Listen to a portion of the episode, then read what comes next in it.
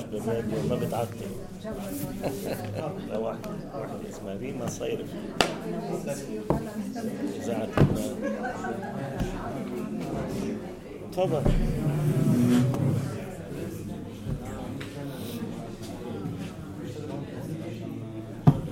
ليش ولا تعطي خمس دقائق؟ خمس دقائق خمس أحسن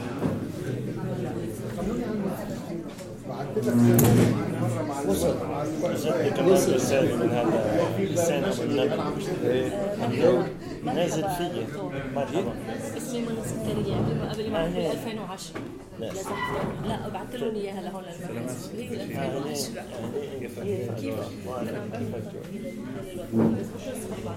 يعني قبل الظهر بكون على الموقع والمرة ممتازة شو اسمها تطبيق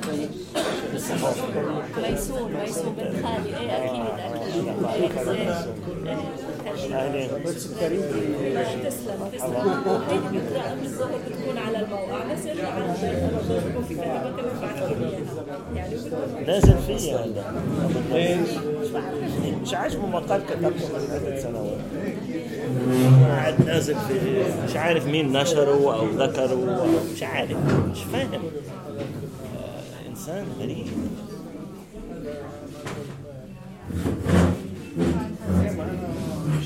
كتير بنفس دار النشر آه إيه، بالمؤسسة العربية.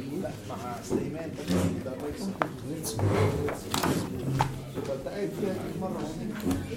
ما عندكش مدير أساس جاي يشتري الاصوات قال لي لا قلت له ما حطيت أنا بيني وبينك كده بشبه شوية انت جيت فالحمد لله شفت لا لازم تكتب الحديث. وحيد انت وين انت ساكنه هون هلا؟ والله عندك وقت؟ عشاء احسن من لأنه بشتغل منها عليكم السلام أنا كتبت لمنى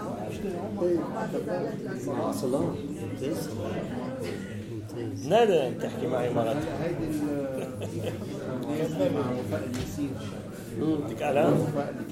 صنع كمان كويس مريض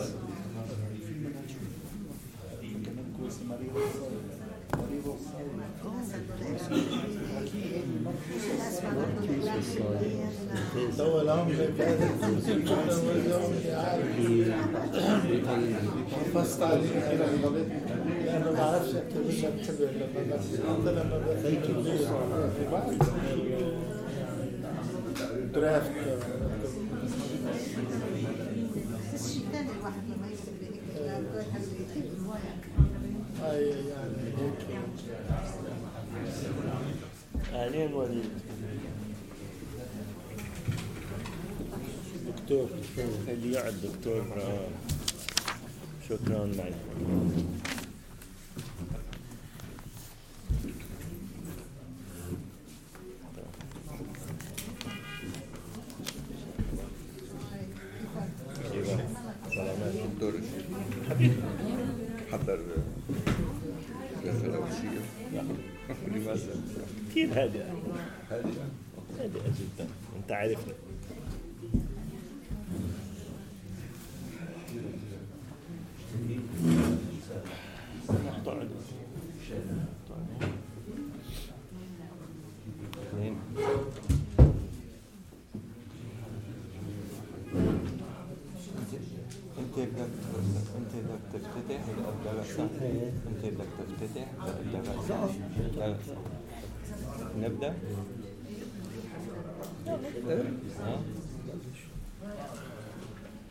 مساء الخير وأهلا وسهلا فيكم. أنا اسمي ماهر الشريف آه، باحث متفرغ في مؤسسة الدراسات الفلسطينية منذ سنة ونصف تقريبا. آه، يسعدنا أن نستضيف اليوم زميلنا البروفيسور رشيد خالدي عضو لجنة الأبحاث في مؤسسة الدراسات الفلسطينية. ورئيس تحرير النسخة الإنجليزية من مجلة الدراسات الفلسطينية. رشيد الخالدي يشغل كرسي إدوارد سعيد في قسم الدراسات العربية بجامعة كولومبيا وهو رئيس قسم التاريخ في الجامعة. مؤرخ فلسطيني معروف وكاتب معروف له عدد من المؤلفات عن الهيمنة الأمريكية ومسار آه، السياسة الأمريكية في المنطقة عن منظمة التحرير الفلسطينية وميكانيزم اتخاذ القرار في قيادة المنظمة عن آه، الهوية الفلسطينية وسيرورة تبلور الوعي القومي الحديث. وعن آه، صراع الفلسطينيين من أجل إقامة آه، دولة مستقلة. هذا المساء لن يلقي رشيد محاضرة. سيحدثنا عن موضوعين رئيسيين. الموضوع الأول كما هو معروف اليوم هناك عدد كبير من المحللين والمراقبين. يعتقد أن فرص التوصل إلى اتفاق نووي بين الدول الكبرى وإيران هو هي فرصة آه، واردة ومحتملة. رشيد آه، سيحاول أن يطرح آه، أفكارا في اتجاه ربما ليس معاكسا وإنما موازيا معتقدا بأن هناك عقبات سياسية ودستورية متعلقة بالإدارة الأمريكية نفسها فيما يتعلق برفع العقوبات وهو الشرط الرئيسي لقبول إيران بأي اتفاق مع الدول الكبرى حول برنامجها النووي. آه، أيضا سيحاول آه، يعرج على قضية آه، راهنة اليوم زيارة أوباما عفوا زيارة نتنياهو إلى الولايات المتحدة الأمريكية. خطابه خطابه خطابه في الكونغرس وتأثيرات ذلك على التوازن بين السلطتين التنفيذية والتشريعية في الولايات المتحدة الأمريكية بين الإدارة والكونغرس. مع أن رشيد لا يستبعد كليا احتمالات آه، التوصل إلى اتفاق على الرغم من العقبات لذلك سيجتهد أيضا في الإجابة عن سؤال ما هي تداعيات التوصل إلى اتفاق نووي بين إيران والدول الكبرى على دول الإقليم؟ أعطي الكلمة لزميلنا الدكتور رشيد الخالدي وبعد ذلك نفتح الباب أمام أسئلتكم وتعليقاتكم. تفضل. شكرا ماهر آه، وشكرا لكم على حضوركم. آه، كما قال زميلي واخويا ماهر هذه ليست محاضرة هذه بداية نقاش إن شاء الله حول النقطتين آه، المطروحتين. اولا العقبات أمام تمرير اتفاقية نووية أمريكية إيرانية داخليا في الولايات المتحدة. وثانيا كما قال ماهر أيضا الأمور التي ممكن أن تترتب اقليميا إذا حصل مثل هذا الاتفاق. وسأركز آه، في هذا المجال على على الساحة العراقية.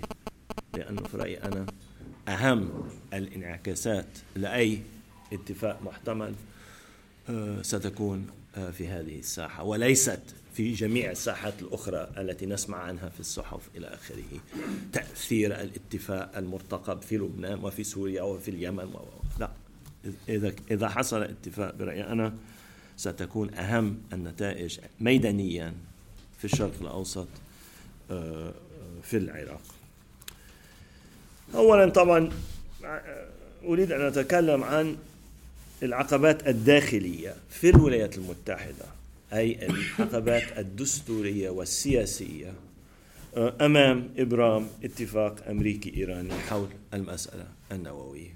طبعا سيكون هذا الاتفاق إن تم اتفاق دولي. كما قال ماهر هو اتفاق بين الدول الكبرى بما في ذلك روسيا إلى آخره بريطانيا فرنسا ألمانيا وإيران. إنما المفاوض الرئيسي هو الولايات المتحدة بشخصية وزير خارجية هذه الدولة جون كيري. أه وسأركز لهذا السبب على الوضع الداخلي الأمريكي لأنه بقراءتي للصحافة المحلية والإعلام المحلي لا أرى اهتمام كافي بهذا الجانب من الموضوع. وطبعا آه، فيما بعد سأتكلم ولو بشكل مقتضب عن النتائج المرتقبة إقليميا إذا حصل مثل هذا الاتفاق النووي بين الولايات المتحدة وبين إيران. طبعا واضح للجميع أن الولايات المتحدة وإيران يرغبان في إبرام مثل هذا الاتفاق النووي في استعداد عند باراك أوباما لإبرام مثل هذا الاتفاق من قبل انتخابه رئيسا للولايات المتحدة. تكلم عن هذا الموضوع عندما كان مرشح للرئاسة أي منذ سبع سنوات. اذا تصميمه واهتمامه في هذا الموضوع آه، آه، أمر قديم جدا. وليس موضوع يعني حديث باهتمامه. هذا الإنسان على ما يبدو يفكر بأن هذه الاتفاقية هي لمصلحة الولايات المتحدة ويفكر آه، بهذه بهذه الطريقة منذ زمن بعيد. على ما يبدو القيادة الإيرانية مقتنعة بذلك أيضا إن اتفاق نووي سيكون آه، لصالح آه، الجمهورية الإسلامية الإيرانية. آه، طبعا أنا لست خبيرا في في الشأن الإيراني. ولن أتكلم إطلاقا عن إيران ولكن على ما يبدو في استعداد عند الجانبين على إبرام مثل هذا آه، الاتفاق. وذلك بالرغم من المعارضة الشديدة داخليا في الولايات المتحدة وفي إيران وإقليميا من إسرائيل ومن بعض دول المنطقة. أه، أذكركم أنه بعد حوالي ثلاثة أرباع ساعة سيبدأ أه، بنيامين نتنياهو بإلقاء خطابه أمام الكونغرس الأمريكي. ولا أريد أقاطع عنكم هذا المشهد المهم في في الدبلوماسية أه، العالمية. هدفه آه، في إلقاء هذا الخطاب آه، واضح بالنسبة لي. هو ليس إحباط إبرام الاتفاق لأنه آه، رئيس وزراء دولة أجنبية حتى دولة إسرائيل يتمتع بتأييد عند معظم أعضاء الكونغرس. غير قادر على منع الجهة التنفيذية من القيام بواجباته آه، حسب الدستور الأمريكي. آه، الجهه الجهاز التنفيذي أي الرئيس ووزرائه هم المسؤولين عن إبرام اتفاقيات آه، دولية للولايات المتحدة. اذا هذا ليس هدف نتنياهو في إلقاء هذا الخطاب طبعا إذ أمكن يريد أن يعرقل آه، إبرام آه، إبرام الاتفاق ولكن آه، يعرف نتنياهو جيدا إنه غير غير قادر على منع الإدارة الأمريكية من إبرام اتفاق مع إيران. اذا ما هو هدفه؟ نتنياهو إسرائيلي طبعا خدم في الجيش الإسرائيلي مواليد القدس عفوا مواليد تل أبيب آه، عاش معظم حياته في إسرائيل. خدم في الجيش في سيارة متكال. إسرائيلي إسرائيلي. ولكن بالفترة ما بين 1956 و 1967 عاش ثمان سنوات في الولايات المتحدة عندما كان أبوه أستاذ زائر في بعض الجامعات الأمريكية. يعني بالفترة ما بين عمر سبع سنوات و18 سنة عاش ثمان سنوات في الولايات المتحدة. لذلك معرفته للغة الإنجليزية معرفة جيدة جدا جدا. يتكلم كأي أمريكاني. لهجته الأمريكانية مثل لهجتي الأمريكانية. يعني بيحكي إنجليزي زي الأمريكان. بيعرف عن النظام الأمريكي. درس في الثانوية في الولايات المتحدة.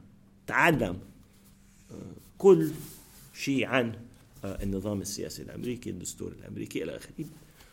بالإضافة إلى ذلك رجع على الولايات المتحدة ودرس على مستويات أخرى وأخذ شهادات أخرى في الولايات المتحدة.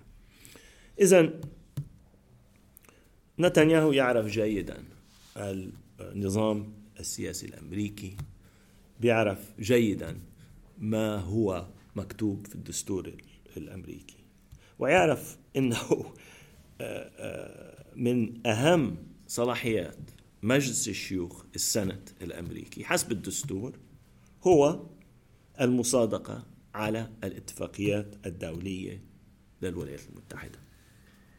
Advise and consent. هاي من أهم مهام مجلس الشيوخ على أي اتفاقية دولية. هلأ من المعروف إنه منذ الانتخابات الأخيرة الحزب الديمقراطي لا يسيطر ولا على مجلس الشيوخ ولا على مجلس مندوبين ولا على ال Senate ولا على House Representatives ولكن المهم في هذا الأمر مجلس الشيوخ والحزب الديمقراطي خسر السيطرة على هذا المجلس آه، في شهر نوفمبر الماضي شهر آه، كانون الأول كانون الثاني. آه، وبيعرف أيضا إنه من أهم صلاحيات مجلس النواب أو مجلس المندوبين House of Representatives هو طرح كل القوانين التي تتعلق بالصرف والموافقة عليها ويعني التشريع في هذا الاتجاه. أي على سبيل المثال آه، آه، آه، الصرف على وزارة الداخلية Homeland Security عندما رأى الحزب الجمهوري في الكونغرس إنه الرئيس يتعدى صلاحياته الدستورية فيما يتعلق بموضوع قانون الهجرة قطعوا تمويل Homeland Security وزارة الداخلية. وهو مقطوع الآن. وفي صراع حاد في مجلس مجلس النواب على هذا الموضوع. اذا إذا الرئيس أوباما أراد أن يمرق مثل هذه الاتفاقية أمام مجلس الشيوخ تقديري أنا مستحيل أن يبرم. إذا حاول أن يلتف على مجلس الشيوخ ويقول هذا اتفاق آآ آه، آآ آه، آآ آه، أنا ناسي الكلمة بالإنجليزي. لا أنا ناسي الكلمة بالإنجليزي. ليست ليست اتفاقية دبلوماسية دولية إنما اتفاق تنفيذي بين الجهة التنفيذية أي ال executive وبين دولة أخرى. إذا حاول يتعدى بمعناه على صلاحيات مجلس الشيوخ بإمكان مجلس النواب House of Representatives مجلس المندوبين أن يقطعوا على سبيل المثال ميزانية وزارة الخارجية. كما فعلوا منذ أسابيع ب Homeland Security بكرة بعد بكرة حيتوقف بعد أعمال هذه الوزارة بسبب نقص الأموال. نتنياهو وأصدقائه في الخارجية الإسرائيلية وفي اللوبي الإسرائيلي في واشنطن على علم بكل هذه المعطيات. وبكل هذه التفاصيل من الدستور الأمريكي. ويعرف جيدا أن العقوبات الاقتصادية المفروضة على إيران ليست عقوبات إدارية أو تنفيذية أي ليست عقوبات مفروضة من الجهة التنفيذية في الحكومة الأمريكية ولا من الخارجية ولا من وزارة التجارة ولا ولا ولا. هي مفروضة كقوانين كشرع عبر كتشريع عبر الكونغرس الأمريكي. ولا يمكن لا يمكن رفع هذه العقوبات بدون موافقة الكونغرس. هذا سبب وجود نتنياهو في الكونغرس بعد نصف ساعة ثلاث أربع ساعة أن يعزز تصميم الكونغرس على إبقاء على هذه العقوبات اللي هي من صلاحياتها. مجلس الشيوخ ومجلس آه، العموم مجلس النواب. طبعا من هذا المنطلق يمكن أن نفسر آه، كل نواحي الخطاب الذي سيلقيه آه، نتنياهو بعد قليل. يعرف نتنياهو إنه غير قادر على عرقلة المفاوضات بين إيران وبين الولايات المتحدة. ولكن يراهن نتنياهو على التأييد شبه المطلق. سأتكلم عن هذا التأييد بعد قليل. لإسرائيل في الكونغرس لتعطيل تنفيذ الاتفاق. يمرق الاتفاق ربما ربما سيتفقوا. ولكن رهان نتنياهو هو على قدرته قدرته على عر- عرقلة تنفيذ الاتفاق من خلال وقف رفع أي قيود مفروضة اقتصاديا أو غير اقتصاديا آه، على إيران آه، آه، من قبل الكونغرس الأمريكي. طيب أنا عندي بعض المواضيع الأخرى تتعلق بالولايات المتحدة. لا أريد الخوض بتفاصيلها. وأقترح أن نناقش هذه المواضيع سويا بعد بعد ما آه، تقديم آه، آه، طروحاتي آه، ولكن سأركز أريد أن نركز على ثلاث أسئلة تتعلق بالسياسة الأمريكية الداخلية. أول سؤال ماذا يمكن أن يفعله الرئيس للتخلص من القيود التي ستفرضها أكيد عليه الكونغرس آه، لشل حريته آه، في التعامل آه، مع إيران. آه، في طرق توجد العديد من الطرق التي- تسمح للجهاز التنفيذي للرئيس وللحكومه للإدارة أن تلتف حول الكونغرس خاصة في مجال السياسة الخارجية يعني الدستور واضح إن أن بعض المهام هي من صلاحيات الكونغرس والجهاز التنفيذي منذ الحرب العالمية الأولى تتعدى على هذه الصلاحيات. يمكن أن يحاول أوباما أن يفعل نفس الشيء وسنرى ماذا سيحصل إذا حاول ذلك. فهذا موضوع ممكن نحكي فيه. الموضوع الثاني اللي ممكن نناقشه بعدين هو موضوع يتعلق برهان نتنياهو على حزب واحد في السياسة الأمريكية وهو الحزب الجمهوري. كان القادة الصهاينة والإسرائيليين في الماضي دائما وأبدا يحاولون أن يوازوا بين هذين الحزبين أن يخلوا خطوطهم مفتوحة مع الديمقراط ومع ال Republicans دائما وأبدا. كان الشعار آه، التأييد لإسرائيل هو مسألة للحزبين bipartisan إنه لا يوجد نوع من انحياز حزبي فيما. فيما يتعلق بإسرائيل بواشنطن. الكل مع إسرائيل ديمقراط و Republicans جمهوريين. وهذا كان آه، كانت سياسة نتنياهو لغاية سن- سنتين. ومنذ سنتين انحاز عند الانتخابات الرئاسية عندما ذهب إلى القدس. وعمل حملة انتخابية آه، آه، آه، عفوا عندما ذهب ميت رومني إلى القدس وعمل مناسبة انتخابية بوجود نتنياهو بوجود شيلدون إيدلسون من أهم ممولي الحزب الجمهوري ومن أهم ممولي نتنياهو وأعلن بما معناه انحيازه تجاه حزب واحد في التركيبة الأمريكية. خلال انتخابات الرئاسة في 2014 لم يؤثر هذا هذه المب... لم تؤثر هذه المبادرة لنتنياهو آه، على مسلك السياسي على ما يبدو. يعني سياسة أوباما كانت آه، آه، أو علاقات أوباما مع نتنياهو كانت سيئة قبل انتخابات 2014 ولا تزال سيئة. إنما اتغير شيئا في السياسة الإسرائيلية.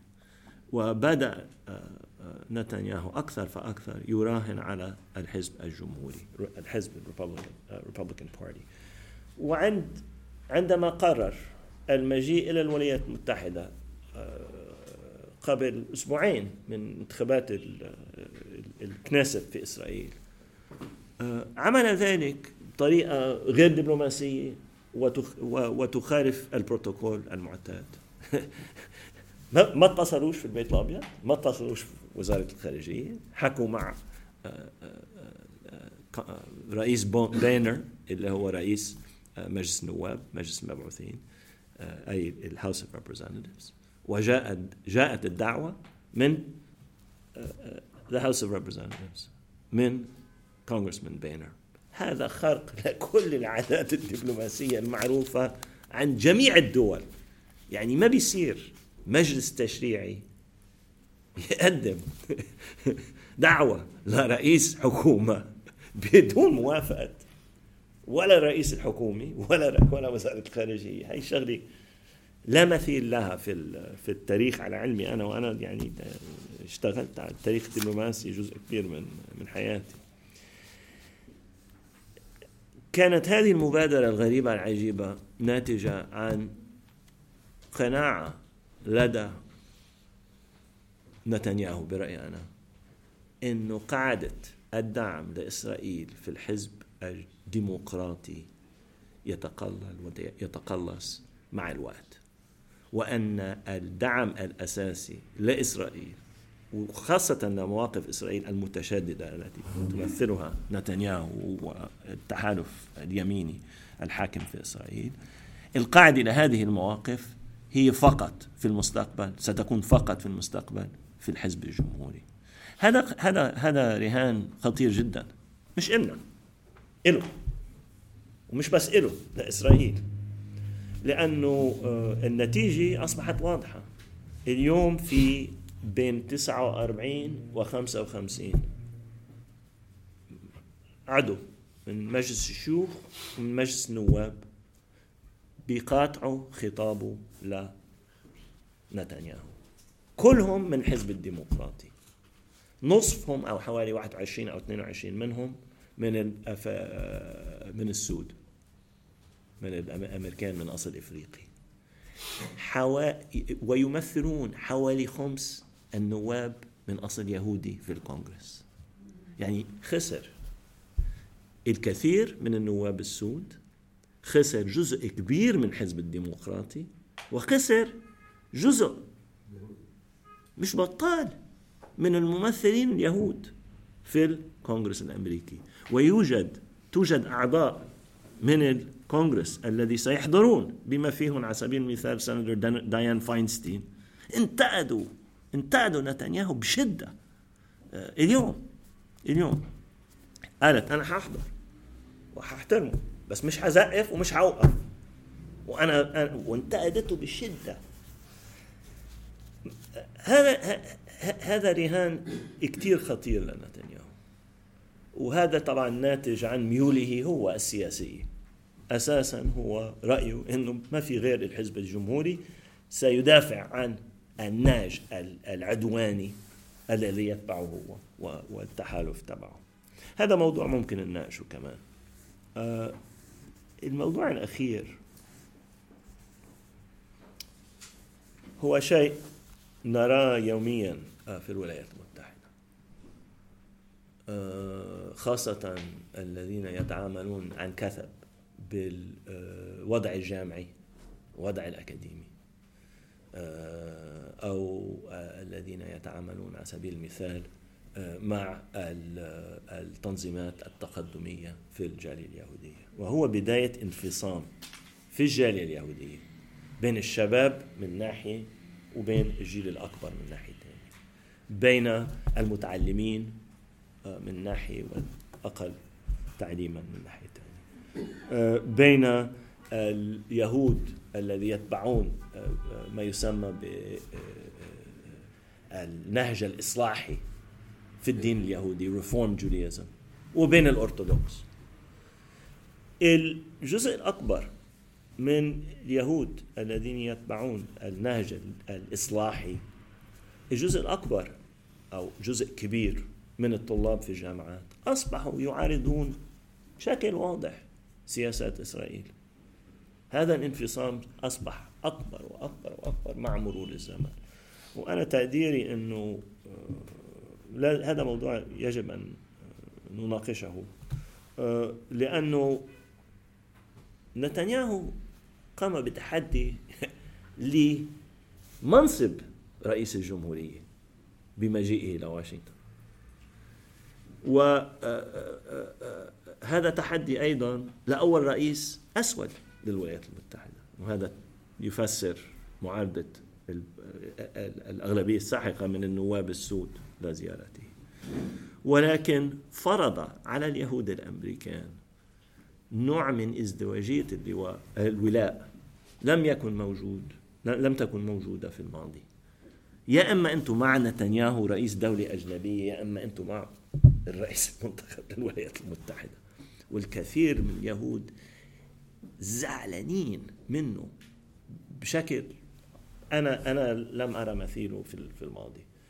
ناس من ألد أعدائنا صهاينة ايب فوكسمان يعني من من أهم أركان اللوبي الصهيوني انتقد نتنياهو بشدة. وقال فرضت علينا خيار مستحيل. ما كان لازم تيجي.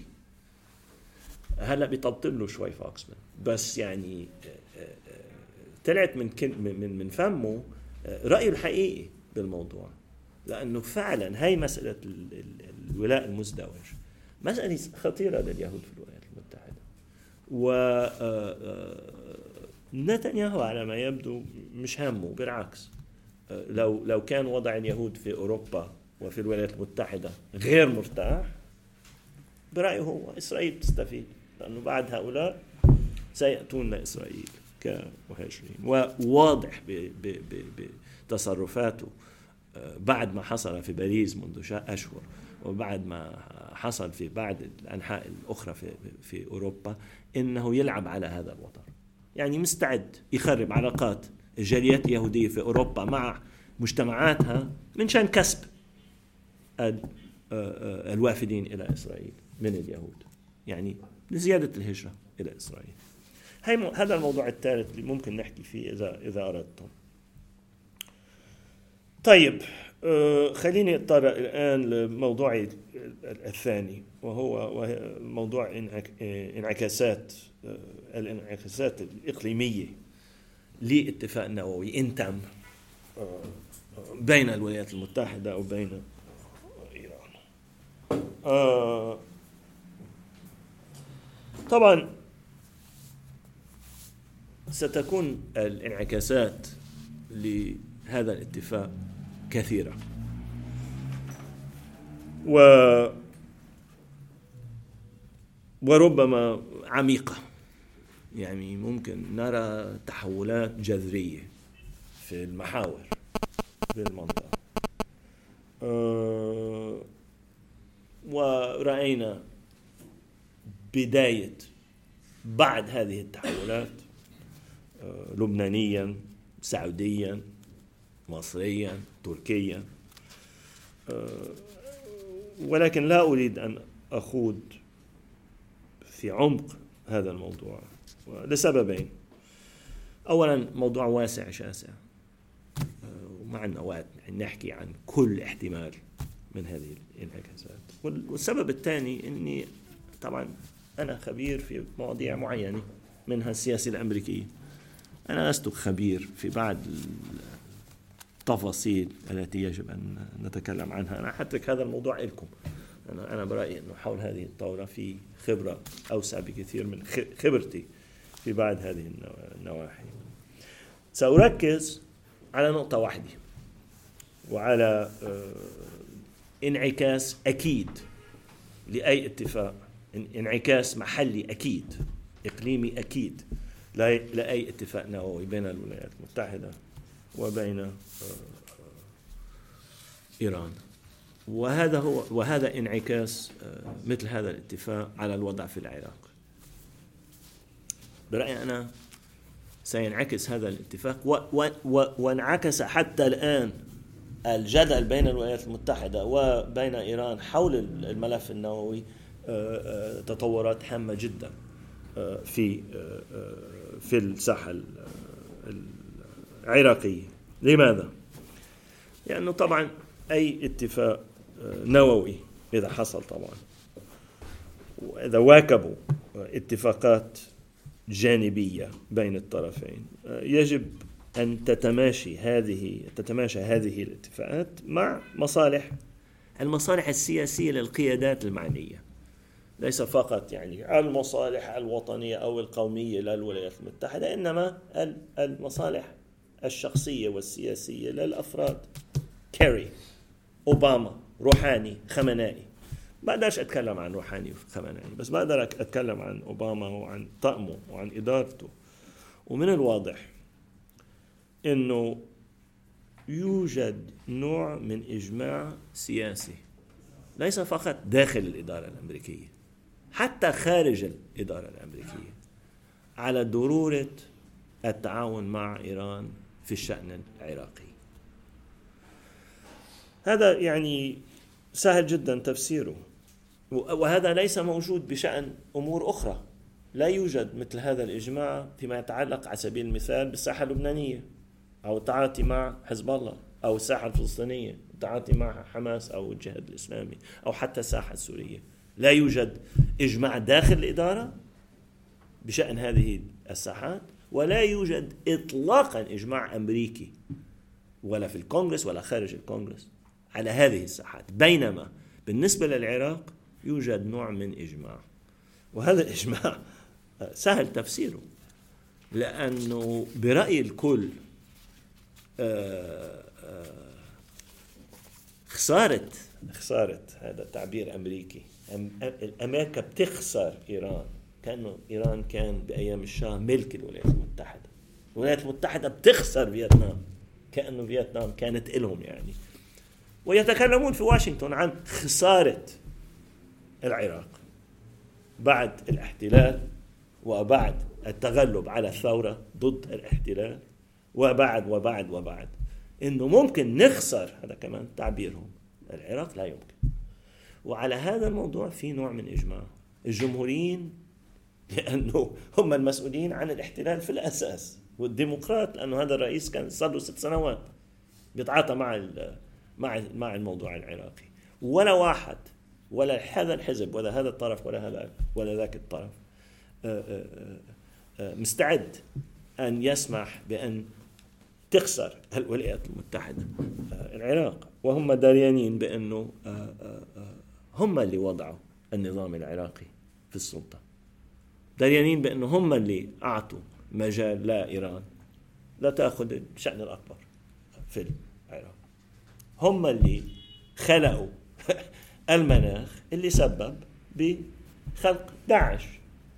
ما حدا بيحكي عن هذا الموضوع بواشنطن. في سكوت شبه تام على كل هذه المسائل. بس بيعرفوا. والطريقة الوحيدة لتصحيح هذا الخطأ هو آه، آه، اتفاق ولو ضمني مع إيران. وهذا الاتفاق على ما يبدو حصل ونرى ذلك يوميا ميدانيا خاصة في شمال العراق ولكن في الشرق في, في, في بعض المناطق الأخرى من العراق. آه، وأعتقد أنه إذا تم إبرام اتفاق نووي سنرى آه، تعاون أوثق بين الولايات المتحدة وبين إيران آه، في الشأن العراقي. طبعا بدي أكرر أنه لا يوجد مثل هذا الإجماع الأمريكي على الساحات الأخرى. إحنا بنتكلم وكأنه اذا إذا اتفقوا الأمريكان والإيرانية خلاص حيتفقوا بكل مكان. حيتفقوا باليمن وحيتفقوا بليبيا وحيتفقوا هون. لا هذا غير صحيح. هي قراءة غير دقيقة أو قراءة خلينا نقول غير دقيقة للخارطة السياسية الأمريكية. لأنه فعلا. بالنسبة ل على سبيل المثال الساحة اللبنانية أو الساحة الفلسطينية من أهم المعطيات في السياسة الداخلية آه، فيما يتعلق بالشرق الأوسط. آه، آه، هي معارضة إسرائيل وحلفاء إسرائيل طبعا في الكونغرس تجاه أي ليوني في الموقف الأمريكي المتصلب تجاه حماس حزب الله جهاد الإسلامي ما يسمى بالإرهاب. وهي هي مش مسألة هذه ليست مواقف عابرة هذه هذا الموقف الأمريكي المتصلب من ما يسمى بالإرهاب هو- نتيجة لعمل دؤوب وجدي لإسرائيل وحلفائها في الكونغرس لتأسيس هذا الموقف بقوانين وتشريع. القوانين حول الإرهاب في الولايات المتحدة ليست من صلاحيات الرئيس كما كما تكلمنا عن عن عن موضوع العقوبات تجاه إيران. آه، آه، هذه هذه القوانين هي قوانين سنتها الكونغرس ولا يمكن تغييرها بدون موافقة الكونغرس. إذا مواقف الولايات المتحدة من على سبيل المثال حزب الله أو على سبيل المثال حماس هو ليس موقف هذه الإدارة أو ذات الاداره هذا هذا جزء من التشريع الأمريكي أصبح هذه هذه المنظمات مذكورة في لائحة والدول التي تدعم الإرهاب مذكورة أيضا. وشطب إيران من هذه اللائحة ستكون مسألة صعبة جدا جدا. الرئيس يواجه الآن رئيس الولايات المتحدة يواجه الآن صعوبة شطب اسم كوبا من لائحة الدول التي تدعم الإرهاب بعد انفتاحه على كوبا. هذا هذا من صلاحيات الكونغرس. الكونغرس غير راضي حتى الآن على الموافقة على إلغاء آه، هذا التسمية ل- لكوبا اذا إسرائيل اشتغلت شغل رهيب في الكونغرس على مدى فوق العشر سنوات 15 سنة ربما مع حلفائها لربط أيدي أي رئيس وأية إدارة فيما يتعلق بهذه المسائل الحساسة. أي شيء بيتعلق فيهم آه، ويتعلق بما ما يسمى بالإرهاب آه، هو آه، موجود الآن آه، في في التشريع الأمريكي. ويوجد إجماع جمهوري ديمقراطي للحزبين على هذه المسألة. الخلاف على إيران خلاف على مسألة أمن قومي للولايات المتحدة. حرب أم سلام. كل أمريكي بحس بأنه إذا إذا إذا فشلت المفاوضات مع إيران ممكن أن يؤدي هذا الفشل إلى مواجهة عسكرية. لا يريد الشعب الأمريكي مواجهة عسكرية مع إيران. بينما موضوع ما يسمى بالإرهاب ليست من ضمن الأولويات فيما يتعلق بالأمن القومي الأمريكي. هذا شأن إسرائيلي. وبيتركوه للإسرائيليين للأسف الشديد.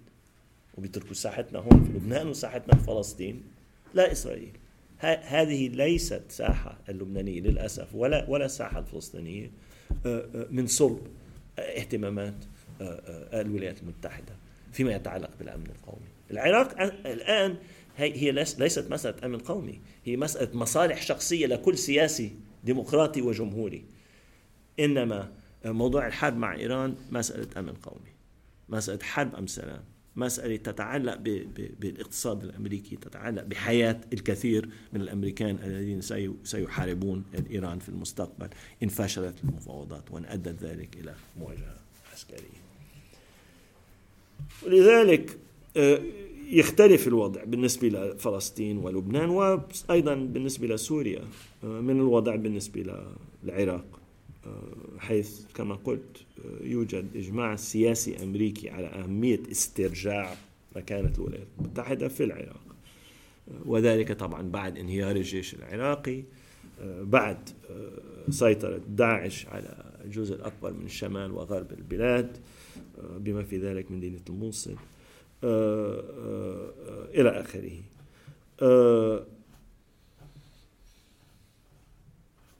أظني آخر شيء بدي أقوله بهذا الشأن هو أن إذا حصل مثل هذا الاتفاق ولو كان اتفاق ضمني بين الولايات المتحدة وبين إيران حول العراق آه، من الصعب برأيي أنا آه، على الولايات المتحدة أن يمرق مثل هذا الاتفاق ولو كان اتفاقا ضمنيا بدون تغيرا جذريا في النظام السياسي العراقي وفي الوضع الداخلي في العراق. وهذا لسببين. أول سبب أنه مستحيل التغلب على داعش بدون آه، إنهاء الانحياز المطلق لفئة واحدة داخل العراق على حساب فئة ثانية أي الفئة الشيعية على حساب الفئة السنية. والأمريكان بينظروا للموضوع من ناحية الفعالية. بدهم السليماني سليماني سليماني وبدهم المستشارين الإيرانيين في العراق لأنهم فاعلين بيعرفوا يشتغلوا شغلهم بيعرفوا يساعدوهم. لا تفضل. لا يرون الخبراء العسكري تفضل تفضل.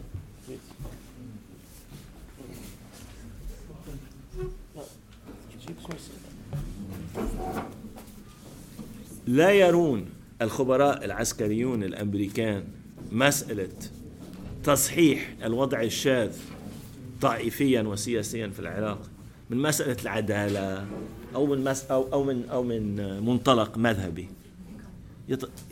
يتطلع إليه من من ناحية ناحية الفعاليه فقط لا غير. بدون تصحيح هذا الوضع الشاذ مستحيل. استرجاع الموصل مستحيل كسر شوك. داعش. مستحيل تصحيح الوضع ومستحيل تظبيط مكانة الرئيس والحزب الجمهوري الذين سيتهمون فيما بعد بخسارة العراق إن ما تم تصحيح هذا الوضع الشاذ. هي مسألة واضحة جدا لي آه، آه، عندي آه، زميلة مؤرخة كانت عم تطلع بالأرشيف الأمريكي لفترة 1948 ومن من المعروف إنه خلال حرب 1948 وقبل ذلك عند اتخاذ الجمعيه العامه للامم المتحدة قرار التقسيم كان من رأي المخابرات الأمريكية والجيش الأمريكي ووزاره الخارجية الأمريكية أن تأييد الولايات المتحدة للصهيونية أمر سيضر بمصالح الولايات المتحدة. والكل قدم بنصائحه للرئيس والرئيس عمل اللي عمله. ترومان قرر أن يمشي مع مصالحه الانتخابية ورفض نصائح الخارجية والبنتاغون والمخابرات. ولكن بعد نهاية الحرب وهذا اللي اكتشفته إيرين جانزير صديقتي وزميلتي بعد نهاية حرب 48 في أواخر آه، عام 48 بعد أظن يمكن بأيلول طلع الجيش الأمريكي بتقييم مختلف تماما. والله هذول عندهم جيش فعال. لازم لازم لازم نعطيهم اعتبار. لازم نهتم فيهم. لازم نودي لهم سلاح. نفس الناس اللي كانوا ضد جنرال مارشال اللي كان وقتها آه، آه، وزير خارجية. وكل واحد من البنتاغون غير برأيه. لأنه اتبرهن إنه هذا جيش فعال. هذا جزء من التغيير في الرأي الأمريكي أو النظرة الأمريكية لإيران في العراق. عارفين أنه ما فيهم يتخلصوا من داعش بدون دعم هؤلاء أي مساعدة إيران. بس بنفس الوقت يرون بكل وضوح أنه النظام الطائفي المنحاز المتعصب الموجود ببغداد والذي هم وضعوه في بغداد ولا يمكن أن ينتصر. على داعش بتشكيل بتركيبته الحالية. فهذا هذا سبب من أسباب آه، آه، إصرار الأمريكان على آه، مثل هذه التغييرات في النظام. السبب في سبب آخر. هون حانهي حديثي. وهو تحالف يعني بننساه أحيانا في هذه المنطقة. وهو أقدم تحالف أمريكي في منطقة الشرق الأوسط. وهو التحالف مع آل سعود. قبل ما كان في قرار التقسيم وقبل ما كان في دولة إسرائيل وقبل ما كان في قبل ما كان ترومان رئيس للجمهورية. تم إبرام اتفاق 1933 مع ابن سعود عن استخراج النفط من السعودية. هذا المحور موجود من 82 سنة. هذا أهم وأقدم أقدم وأمتن محور السياسة الأمريكية الشرق أوسطية لعدة أسباب منها اقتصادية منها استراتيجية منها إيديولوجية معدة الشيوعية من خلال استخدام الإسلام السياسي خلال الحرب الباردة. إذا لا يمكن أن تعمل الولايات المتحدة وكأنه يعني أهم وأقدم حليف لهم في المنطقة غير موجود. لذلك عندما يخلص كاري من لقائه مع الظريف بسويسرا بكرة بكرة بعد بكرة ذاهب إلى الرياض. وأتوقع أن يكون موضوعين على ساحة البحث بينه وبين المسؤولين السعوديين. أول أول أول مسألة طبعا المسألة النووية الإيرانية. لوين وصلوا بالمفاوضات وما هو الاتفاق الذي سيظهر على ما يبدو بعد أسبوعين. والموضوع الآخر العراق وترتيب أوضاع العراق. آه، أنا لست خبير في الشأن العراقي ولكن كخبير في الشأن الأمريكي وكقارئ الذي يكتب في في الصحافة الأمريكية آه، والذي يدور آه، في السياسة الأمريكية. أنا مقتنع كليا بأنه العراق في صلب اهتمامات الولايات المتحدة بالنسبة للاتفاق مع إيران. طيب أنا حترككم مع ثلاث أسئلة. زي كما تركتكم مع ثلاث أسئلة حول السياسة الأمريكية الداخلية. هنهي بثلاث أسئلة حول الانعكاسات لأي اتفاق نووي مع بين الولايات المتحدة وبين إيران. طبعا يقول الكثير إن إيران ستزداد قوة وزخما هيبه في كل المنطقة. آه، إذا حصل مثل هذا الاتفاق. وأنا سؤالي هو هل هذا صحيح؟ يعني ما لازم نتوقع؟ نتيجة لمثل هذا الاتفاق آه، تحولات أخرى وإعادة ترتيب آه، بعض المحاور في المنطقة لمواجهة الوضع الجديد. الوضع الجديد بين الولايات المتحدة وبين إيران الوضع النووي الجديد الذي سيكون ناجم عن أي اتفاق. والوضع الجديد على على الأقل في العراق. وأنا تقديري أنه نرى الآن بزيارة أردوغان للسعودية آه، ربما بداية مثل هذا تطور أو تحول من من من هذا القبيل آه، فأترك هذا الموضوع أمامكم. آه، طبعا ستتغير الخارطة في المنطقة كثيرا إن تم إبرام مثل هذا الاتفاق. إذا تم تنفيذه إذا قدر أوباما ينفذ الاتفاق اللي حيوقعه كاري مع جواد ظريف. آه، بس آه، بس آه، أنا رأيي إنه لازم نتوقع الكثير من التحولات. وأترك هذا الموضوع أمامكم. يعني هل ستكون إيران في نهاية المطاف القوة الوحيدة بالمنطقة؟ لا لا لا لا أتوقع ذلك. لعدة أسباب. ثاني سؤال. هذا سؤال بخصنا جميعا هون بفلسطين ماذا ستفعل إسرائيل إذا تم إبرام هذا الاتفاق. وإذا تم تنفيذ هذا الاتفاق. يحاول نتنياهو إحباط الاتفاق بعد إبرامه من خلال الكونغرس. تكلمنا عن هذا. طيب إن فشل إن نجح الرئيس بتمرير الاتفاق طريقة من الطرق. أنا ما أنا حقيقة بعرفش كيف بده يعملها بس خلينا نقول إنه عملها. تم إبرام الاتفاق وتم تنفيذ الاتفاق. بطريقة ناجحة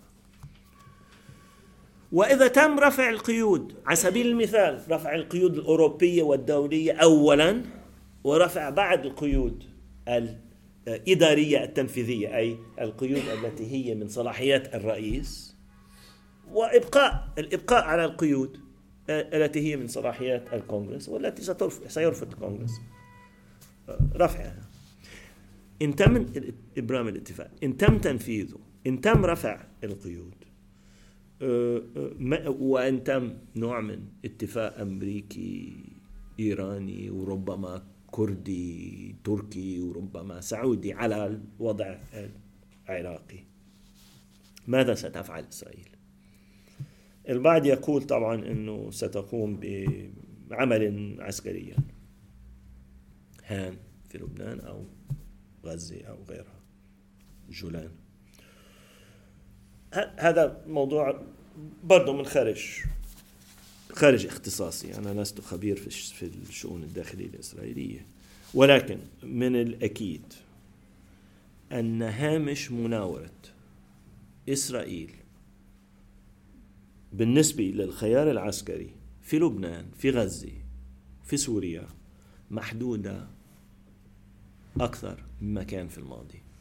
لغاية نهاية ولاية هذا الرئيس في شهر كانون الثاني يناير 2017 لأنه الفتور البرود الذي كان سائدا بالعلاقات الآن أصبح أعداء مفتوح.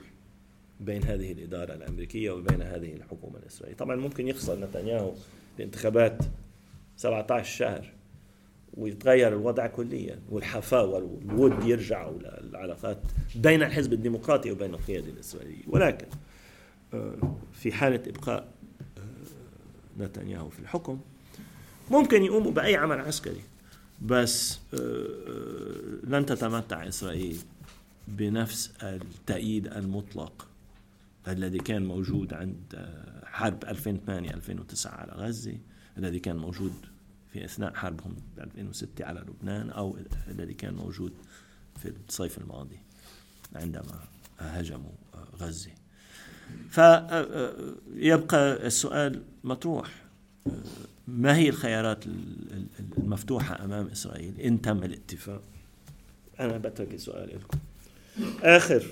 آه، سؤال بتركه لكم هو موضوع الخيارات المتاحه أمام السعود والمملكة العربية السعودية. في حالة إبرام اتفاق نووي. في حالة استمرار ال- الولايات المتحدة في التع... في التواطؤ التعاون الضمني في العراق. آه، هذا كما ذكرت أقدم حليف للولايات المتحدة في المنطقة.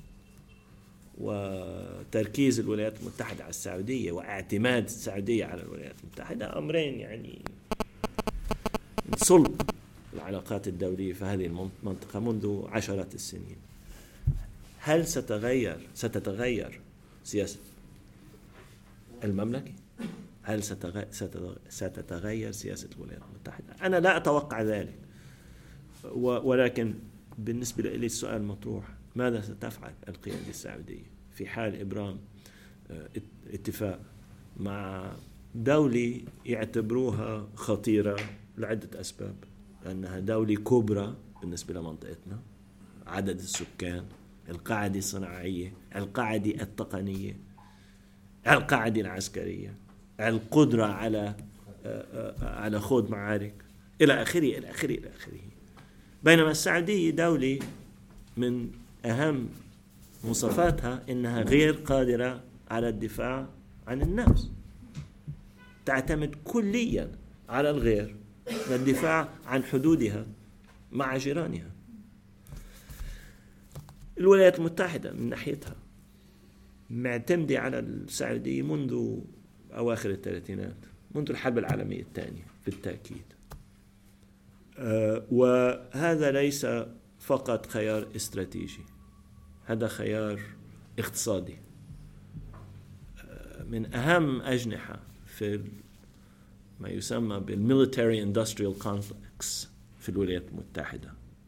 أهم الفروع الاقتصاد الأمريكي aerospace الطيران الدفاع والنفط مصممين على إبقاء العلاقة مع السعودية كما هي. أن هذه القطاعات تستفيد بشكل فظيع لما أتكلم أتكلم عن السعودية أتكلم عن دول النفط دول الخليج العربي. أه، تفحصوا مبيعات بوينغ تفحصوا مبيعات جنرال داينامكس افحصوا أرباح شركات النفط. جزء كبير من هاي هذه الأرباح تأتي من هذه المنطقة. ومن هذا هذا ومن هذا النظام السياسي الموجود الآن في آه، السعودية والإمارات والكويت إلى آخره. آه، تغير في هذه هذا- الموقف أو هذا المحور. من طرف الأمريكان موضوع مش بالسهل. فأنا بترك هذا الموضوع لكم وبفتح ال- الجلسة للحوار والنقاش والأسئلة. بس يعني مش ضروري تسألوا أسئلة. يعني أنا أنا بعرفكم أكيد حتخطبوا خطابات. وأهلا وسهلا فيكم. تفضل.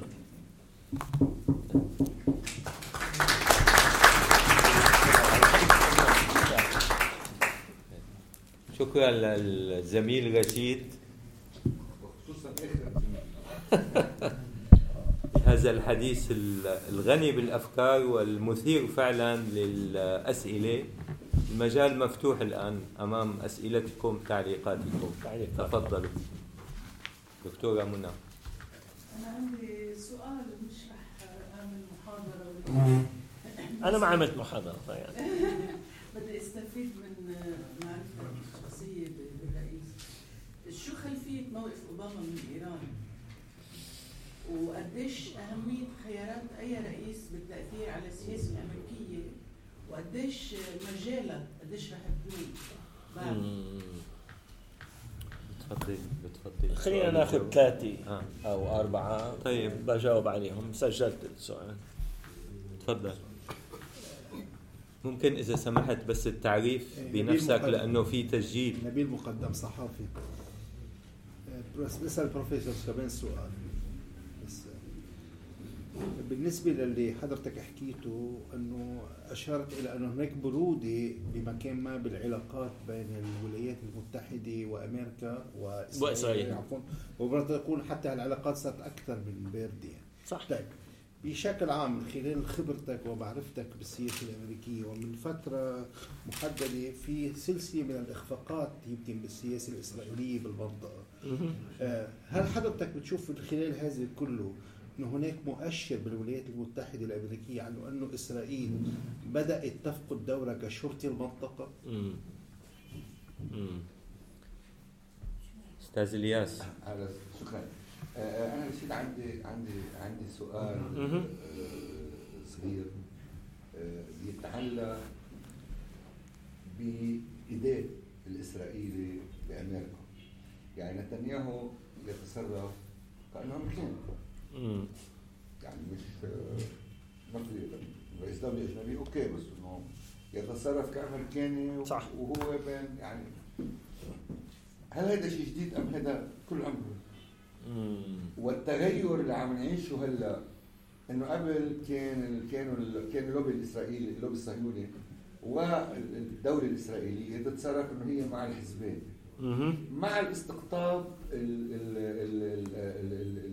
السياسي اللي عم يصير بالعالم. بينات الاستقطاب الديني والطائفي وإلى آخره. بعد بعد نفس المحل يعني نتنياهو جمهوري وهرزوج ديمقراطي. يعني بعدنا بنفس يعني يعني هل برأيك في تغير جذري بالأوجو- باللعب. بس بكون إسرائيل جزء هيدا لازم نفهم بقى إنه هي جزء من السياسة الأمريكية؟ جزء من أمريكا إسرائيل. آه، آه، كون اسرائيل جزء من هي السياسة الأمريكية الداخلية ام إنه في شيء تطور نوعي في. تغير جذري حقيقي. هذا ب- هذا يتعلق بالسؤال الأخير. أداء إسرائيل كشرطي في المنطقة. آه خليني أبدأ بسؤال الدكتورة منى وبعدين بتطرق للسؤالين آه مع- سوا. آه خلفية أوباما بالنسبة لهذا الموضوع يتعلق ب- بإصراره منذ زمن بعيد. على أهمية آه، نزع السلاح النووي عامة. يعني هو فشل في هذا المسعى خلال رئاسته حتى الآن آه، حتى مع الروس. يعني آه، ما تم الاتفاق على شيء في هذا الشأن. ولكن منذ زمان يعني قبل ما كان مجلس الشيوخ من عشر سنوات كان يتكلم عن ذلك. عندما كان نائب محلي في ولاية إلينوي إنه ضروري الحد من الأسلحة النووية. وهو على ما يبدو يرى أسلحة نووية وهو يرى على ما يبدو آه، إمكانية إبرام اتفاق مع إيران كخطوة بهذا الاتجاه. وقال مرة آه، أظن بال 2007 لما كان مرشح للرئاسة أن مثل هذا الاتفاق ممكن أن يكون تكون الخطوة الأولى نحو إبرام اتفاقية في الشرق الأوسط كلها على نزع السلاح النووي. وهذا معناته إسرائيل لأنه ما في دولة ثانية بالمنطقة عندها ما في دولة بالمنطقة عندها أسلحة نووية ما كررها؟ هاي ما استرجى يكررها. آه، ولا خلال الحملة الانتخابية ولا خلال رئاسته. آه، بس أنا تقديري أنه هذا هذا هذا بعدين هو آه، انتخب على أساس استياء الشعب الأمريكي لعدة أسباب بس. أساسا بسبب استياء الشعب الأمريكي على الحروب في العراق وفي افغانستان يعني انتخبوه لأنه هم ضد حروب. إنه يروح يحارب تاني صعب شوي. بدوش يحارب بإيران. بيعرف إنه الحروب هاي ولا يمكن أن تنجح. يعني حرب ضد إيران حتكون أصعب بألف مرة حرب ضد العراق أو حتى حرب أفغانستان. ويعني ما هذا. فأنا هذا هذا رأيي بالنسبة لموضوع النووي. الإيراني. أه سؤال الأستاذ نبيل. أه يعني هل تلعب إسرائيل بشكل جيد دور آه، الشرطي للولايات الولايات المتحدة في المنطقة؟ هذا كان دور كانت تلعبه إسرائيل خلال الحرب الباردة بشكل جيد. يعني الولايات المتحدة من ناحية الاتحاد السوفيتي من ناحية ثاني إلى آخره. مصر سوريا إسرائيل. آه، ولكن إسرائيل فقدت آه، هذا الدور آه، مع آه، نهاية الحرب الباردة. وكان دليان بذلك آه، الرئيس بوش الأول. ولذلك أتت أمريكا بنفسها إلى العراق. بالضبط بالضبط. اولا أتت للعراق. ثانيا حاولت أن تضغط على إسرائيل. لأن أنتم بطلتوا مهمين إلنا. أنتم بحاجه إلنا. فالقيود على على القروض للاستيطان إلى آخره. بيكر. بيكر وبوش اثنيناتهم. يعني اللي حكى الكلام ال- ال- الموجه بيكر بس القرار من الرئيس. آه، إسرائيل صنعت لنفسها دور جديد في مكافحة الإرهاب. وبجمع جميع أنواع العنف السياسي الغير مرغوب فيه تحت عنوان واحد اللي هو الإرهاب. طبعا عنفهم هم اللي هو ألف مرة أكبر. أو عنف الأمريكان هذا ليس بالارهاب طبعا عنف حلفائهم. بس نجحوا في في في في, في ساحة الرأي العام الأمريكي بجمع جميع هذه الأصناف من العنف السياسي تحت هذا هذه المظلة. ووضع هذا ال- ال- ال- ال- المصور هذا التصوير عفوا في التشريع الأمريكي. هذا مهم جدا. يعني العنف الذي يقوم به الولايات المتحدة ليس إرهاب والولايات المتحدة مش على بينما آه، كوبا كوريا الشمالية سوريا إلى آخره. هذا بيتعلق بسؤالك أنت آه، إلياس لأنه أنا أنا تقديري إنه حتى الآن لم نرى تحولا جذريا في هذا المجال. يعني مجيء هيرتسوغ وليفني ان حصل بعد أسبوعين بغير كثير من اللي حكيت عنه. كثير كثير بغير لأنهم بيعارضوا آه، آه، ال- ال- الاتفاقية بس مش حيحاولوا يشتغلوا زي ما اشتغل نتنياهو. وعندهم بيثمنوا بيقيموا العلاقة مع الطرفين السياسيين في الولايات المتحدة أكثر بكثير من نتنياهو نتنياهو هو جمهوري هو أمريكاني جمهوري معك حق. يعني هو كثير قريب من ال من ال- النهج ال neoconservative والواحد لازم يرجع يقرأ آراء أبوه بنسيون نتنياهو. خاصة فيما يتعلق بالعرب. هاي آراءه هو. وهي آراء آه، كثير قريبة على ال- الصقور في الحزب الجمهوري. مش بس بالنسبة للعرب بالنسبة للسياسة الخارجية. ما في غير العنف. هاي الأعداء أعداء للأبد. ولا يمكن إلا تغلب عليهم بالعنف. هذا رايه وهذا راي الحزب الجمهوري. فهو هو جمهوري أمريكي إسرائيلي. ومضبوط إسرائيل إمداد يعني الولايات المتحدة المتروبول للمشروع الاستيطاني. كانت كانت كانت بريطانيا في الماضي أصبحت الولايات المتحدة المتروبول لهذا المشروع ال- الاستيطاني. صحيح. بس آه، رأينا في التاريخ في تاريخ الاستيطان أن المستوطنين أحيانا يعارضون مصالح المتروبول. رأيناها في آه، مجالات فرنسا زيمبابوي إلى آخره آه، إفريقيا الجنوبية. آه، والسؤال المطروح اللي أنت عم تسأله هل هذا بداية مثل هذا التحول تعارض بين مصالح ال- المشروع الاستيطاني وبين المتروبول لا؟ أنا أنا ما بقدرش أجاوب على هذا السؤال. سؤال بوجيه. بس هو أنا سالته كمان شو قديش آه، اوباما قادر يضل مؤثر بالسياسة الامريكيه وبعده شو رح يكون في تغييرات آه. هذا من باب التكهنات. هذا من باب التكهنات. يعني شو حيصير بعد لا، 2016 شو لا؟ قديش قديش خيارات رئيس بتاثر بال- بالسياسة. أثر كثير لأنه إذا إجت هيلاري كلينتون حنرجع لورا بكثير من المجالات. في الشرق الأوسط آه، إن جاء جاب بوش الله أعلم. عنده مستشارين مثال على سبيل المثال جيمس بيكر وعنده مستشارين آه، من أمثال آه، وولفويتس فحسب مين بيجي مش مش مش أكيد. مستحيل يجاوب على هذا السؤال. تفضل. الاسم كريم؟ هشام. اوباما في بداية آه، عقده قدم خطابين في إسطنبول والقاهره ومن ثم بأحداث الربيع العربي فاتوا برهان واتفاق مع حركة الإخوان المسلمين في مركزها مصر وتركيا. الآن الأمور عم تتجه بوجهه جديده يعني مشكور على المقاربة اللي قدمتها بالتوازنات الدقيقة مهم. فيما يخص طهران والرياض وغيره. مهم. السؤال يعني بتقديرك يعني هل يمكن العودة مرة أخرى بالإدارة إدارة أوباما لإنتاج محور سني لموازنة محور شيعي بين قوسين يتم التداول فيه بالمنطقة الآن. مع إمكانية إجراء مصالحة مثلا تركية مصرية أو مصالحة لإعادة استيعاب الإخوان بطريقة جديدة. ماذا يمكن أن يفعل أوباما بهذا الاتجاه؟ تفضلي نماء الورد شو الاسم عفوا؟ نماء الورد تفضلي سؤالي الأول بخصوص المفاعل النووي الإسرائيلي. اللي لحد الآن إسرائيل آه، علنا ما قالت أنه هي حتى بعد ما فانون مردخاي فانون طلع كشف كل أسرارها. صح.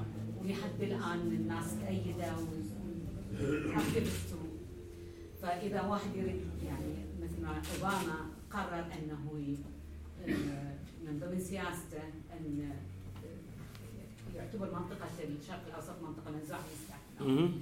كيف ممكن أن يصل إلى هذا ال- ال- ال- القرار أو أي أحد غيره. بدون اعتراف إسرائيل بوجود مفاعلاتها النووية وقنابلها الذرية مهم. أم- أم- أم- بالنسبة ل- للرأي العام ال- الأمريكي اللي حضرتك قلت عليه بالنقطة رقم المحاضرة مهم. أم، إيش قد الرأي ال- ال- العام مو بس فقط الجرايد اللي تكتب وقبل. كم يوم طلعت أه، بالنيويورك تايمز انه يجب محاسبة بوش وال- والإدارة أه، أه، الإدارة الأمريكية على قضايا قضايا ال- ال- ال- التوتر ال- تعذيب. التعذيب أه، قبل يومين صح. المادة ف أه، مش- المجتمع المدني والحركات الشعبية اللي ت- تجمع التواقع وقبل فترة إذا حضرتك أيضا تعرف. لمحاسبة هؤلاء. أيوة وكانت تطلب من أعضاء الكونغرس أن تمام. أن ما يحضرون الكلمة اليوم. وكانت تجي تقارير يوميا فلان فلان آه، تمام. قرر أن ما يحضر. شو السؤال؟ سؤالي. آه، هي هاي ال- ال- المنظمات إيش قد تأثيرها على الشارع؟ يعني Peace Now و We Won't Be Silent مفهوم. Jewish for Peace كل هاي المنظمات. أظن كفاية سؤالين. بس سؤال بس اخير بس اخير آه، يعني نتنياهو يبدو ب- ب- بتصرفات كأنما واحد أحمق. فهل يستند هو على ايديولوجيا محددة؟ طبعا. أم هو حقيقة رجل أحمق وإمبولسز يعني يتصرف ب- بعشوائية شكرا جزيلا. أهلا وسهلا. دكتور أحمد. آه، أنا بفكر إنه إذا كانت الساحة العراقية آه، ي- آه، يتوافق في توافق على تعطيل المواجهة عليها. مهم. بين إيران والولايات الأمريكية الرائدة إنه ما في حرب مباشرة هذه ساحة نعطل فيها بس ربما الكونغرس وغيره الإدارة حتى الديمقراطية هلا ممكن تواصل المواجهات في ساحات أخرى صح أنا هيك رأيي. تمام. تمام. تمام. هذه مطروحة يعني علينا إنه كانت الساحة العراقية عم تمتص جزء من المواجهات بس هلا تحولوا إلى ساحات أخرى ت- تمام. بضلوا بضلوا منسجم يعني هذا مش سؤال هذا أنا أنا موافق على رأيك هون الأستاذ عنده تعليق رشيد بكل تواضع إذا بتسمح لي أعمل بس تعليق تفضل. تفضل أول شيء آه، لأنه هذا ما كان. سؤال إيه. ف... أول. شيء اللاعب الأهم في المنطقة بين دول المنطقة معروف إسرائيل إسرائيل هي اللي مع أمريكا دعوا عز... they invited إيران لهالمنطقة تكون البوليس بعد سقوط البوليس العربي اللي هي الأنظمة العربية بثورات الغضب اللي صارت في ربيع في في في ال- ال- الوقت اللي سموه ربيع العرب. هلا أنا بعتقد في المواجهة بين نتنياهو وأوباما نتنياهو بالكونغرس اليوم حيركز على الفرق بين ما قاله أوباما وبين اللي عم بيقدموا للاتفاقية الجديدة. إذا بده يقدم اتفاقية في العراق أنا بعتقد إنه في آه، ثوابت حصلت. مثلا حصل ملحمة كوباني لقيام الكنتون ال- الكردستاني وبعدين آه، أنا ب- بقدر يعني إنه الصراع العربي الإيراني سيكون صراع وجودي مثل الصراع العربي الإسرائيلي على الأرض وعلى القومية وعلى العقيدة وعلى الاقتصاد وعلى كل شيء ليس له نهاية. ولذلك ما بيجيب استقرار بيجيب آه، آه، تفجيرات إلى أول ما إلى آخر. آه، عبرة داعش على العراق فرجمت فرجت إنه العراق اللي كان بحضن إيران إنه إيران at the end is a bubble. حتى لو امتلكت قنبلة ذرية بأحسن احتمال بتكون مثل مثل كوريا الشمالية في الشرق. ما ما بتقدر تعمل اللي يعني بسرعة. ناخذ سؤال ولا كمان؟ عندي أربعة. يلا تفضل. كفاية. لا بنسأل بناخذ بعدين. أول آه، سؤال للأستاذ هشام. آه، حول آه، إمكانية مثلا مصالحة مصرية تركية إلى آخره. أنا أنا قلت إنه برأيي أنا في احتمال كبير لإعادة الكثير من المحاور أو خلق محاور جديدة. وأظن وصفك صحيح. الإدارة أيدت مجيء الإخوان للحكم أو أيدوا الحكم. أيدوا الحكم الجديد بعد انتخاب الإخوان أظن بعد لأنه كانوا كتير بطيئين بالتعاطي بالتعاطي مع آه، معطيات ال- ما يسمى بالربيع العربي. آه، ولكن لا أتوقع بالذات مثل هذه المصالحة آه، على المدى القريب أي مصالحة تركية مصرية. آه، لسببين تعنت أردوغان والسبب الثاني تعنت النظام المصري. والبرود بين النظام المصري الجديد وبين واشنطن وانفتاح مصر الآن على روسيا. طبعا كل هذه العوامل ممكن أن تتغير على مدى شهرين ثلاثة أربعة خمسة ستة. بس اللي اللي, اللي أراه الآن هو صعوبة مثل هذا ويعني والبرهان على ذلك إنه كان السيسي في, في, في, في السعودية وكان اردوغان ما التقوا حتى لو كان هذا كانت هذه رغبة ال ال آل سعود. يا إما ما زبطتش يا إما يعني ما كانش وارد ما أساسا. يا إما ما كان كانش. عم يعمل عمرة. يا كان عم يعمل عمرة حرام. الزلمة. السعوديين بهمهم يعملوا حلف سني كبير بالمنطقة. بوجه خليني ح- حتطرق لهذا الموضوع حلف سني لأنه آه، رغبة السعودية شيء والموقف الأمريكان شيء ثاني طبعا السعودية تريد حلف سني. هم يعني أرباب السنة. يعني يط... شايفين حالهم أرباب السنة. آه، وشايفين حالهم أهم أهم خطب في أي محور. أي محور.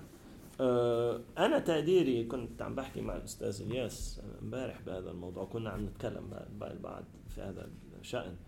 آه، السعوديه لا تريد محور سني حقيقي لأنه إن كان الأتراك وإن كان الأردنيين وإن كان المصريين وغيرهم وغيرهم وغيرهم قادرين أن يتعاملوا مع بعض مباشرة وليس عن طريق القطب السعودي بيخسروا لأنه هم شو بدهم بالسعودية؟ بدهم يعني فلوس وكذا. في أشياء بس الأتراك والمصريين ان, إن اتفقوا. وين موقع السعودية في ال- في الدائره فيعني هم بدهم يكونوا المحور والكل طالع من هذا المحور. فهذا موضوع. الموضوع الآخر إنه في مصالح لهي الأنظمة منها النظام التركي آه، آه، آه، اللي هي الأتراك طبعا مش عرب بس النظام التركي عنده اعتبارات انتخابية واردوغان عنده اعتبارات شخصية سياسية. بده بده يربح بالانتخابات القادمة. كيف بده يربح الانتخابات القادمة بدون الحزب ال- الكردي الكردستاني فاتفاقه مع أوجولان اللي هو اتفاق تاريخي ربما. سيفتح المجال أمام تحولات وتغيرات وتقلبات يعني ممكن أن نبدأ أن نتصورها بس يعني ماذا يعني ذلك؟ يعني إلقاء السلاح داخل تركيا للحاملين السلاح بكوباني وغير كوباني. وفي شمال العراق وفي إيران في أكراد طبعا. ما بنتكلم عن الأكراد في إيران. اذا يعني هذا على سبيل المثال اعتبار شخصي ذاتي سياسي انتخابي ولكن يؤثر على كل المجرى السياسي في المنطقة ربما. آه، كذلك النظام المصري. يعني موقفهم من الأمريكان غريب عجيب. هدول جنرالات درسوا في أمريكا طول حياتهم. وشوفوا الموقف الموقف اللي بياخذوه هلا من الولايات المتحدة. بس سالم عم بيظبطها آه ما أظن. مش حتظبط طيب آه آه الست سألت عدة أسئلة عن عن الأسلحة النووية الإسرائيلية. هو مش ال مش ال مش المولد تبع ديمونا المهم. المهم الأسلحة. تطور تطور إسرائيل في مجال الأسلحة النووية تطور رهيب. وقدرتهم ليس فقط على صناعة قنبلة ذريه إنما على إيصال هذه القنبلة عن طريق الغواصات صواريخ محموله على الغواصات عن طريق الطائرات. لا مثيل لا مثيل له. نعرف شو العدد. أنا قريت تحليل مؤخرا بيقول لا ما عندهم 200 و300 رأس نووي لأنه مش بحاجة ل 300 أو أو 200 الاسرائيل عندهم حوالي 80 هذا كافي بالزيادة. يعني كم هدف في بالعالم العربي؟ في العالم الإسلامي لا جد. في سد العالم. يعني الاسلحه النوويه ليست لضرب يعني موقع عسكري لضرب مدينة كاملة. ما في 80 مدينة. ما في 80 هدف استراتيجي بكل منطقتنا. فهذا مش هذا المهم. سؤالك وجيه لأنه آه، مؤخرا تم تسريب أو أو تم ديكلاسيفيكيشن يعني رفعوا السرية عن تقرير حول الأسلحة النووية الإسرائيلية لوزارة الدفاع. وهذا حصل من أكم من يوم. أتساءل هل كان للإدارة دور في ذلك؟ طبعا قالوا لا هي هذا هذا آه، إجراء للمحكمة، محكمة من المحاكم قررت رفع السرية عن هذه الوثيقة التي تكشف بالضبط اللي حكاه غنونو وغير غنونو عن صناعة الأس- الأسلحة النووية. وعن المفاعل وعن محاولة مش محاولة. آه، عملية خداع للولايات المتحدة على مدى عدة إدارات. خدعوهم من الأمريكان ضحكوا عليهم. عملوا لهم آه، آه، زي بوتمكن فيلج. في المفاعل النووي. وروهم هذا كله لل- لل- للأغراض ال- السلمية. ورا الحيط كان في الشغل الجدي. على مدى إدارة ايزنهاور ايزنهاور آه، آه، كندي. كندي وجونسون. اللي اكتشفوه اكتشفوه الأمريكان في اخر في عهد آه، جونسون وسكت عن الموضوع. واشترك معه. الاتفاق الأخير تم في عهد نيكسون فتسريب هذا ال- هذا التقرير ربما يكون جزء من الضغط على إسرائيل بهذا الشأن. لا لا أدري. آه، سؤالك الأخير. آه الرأي العام. أنا رأيي إنه هاي المنظمات ربما تؤثر على الرأي العام وربما تعبر عن تيارات مهمة في الرأي العام. يعني Jewish Voices for Peace هل هم يعني فعالين لدرجة إنه أنعوا الناس أو الناس مقتنعين؟ ولذلك بينتسبوا لهذا التنظيم. ما بعرف. أنا أنا مش محلل سوسيولوجي أو سياسي. إنما من الواضح إنه يوجد في الولايات المتحدة عدة منظمات منها عربية Students for Justice in Palestine طلاب من أجل العدالة في فلسطين. تنظيم ذو أهمية هائلة في الجامعات الأمريكية. ثلث اعضاء أعضائها يهود طلاب يهود.